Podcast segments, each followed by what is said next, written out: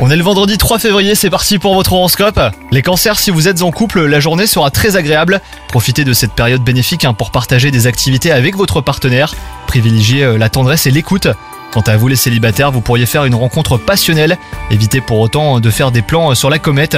Si vous recherchez du travail, une opportunité pourrait se présenter à vous. Dès le départ, euh, vous devrez faire preuve d'organisation et fournir des efforts soutenus afin de faire vos preuves.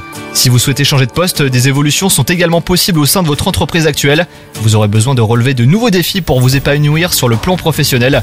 Et côté santé, vous aurez une bonne résistance physique les cancers. À vous de l'entretenir en pratiquant une activité sportive et en adoptant une alimentation saine. Bonne journée à vous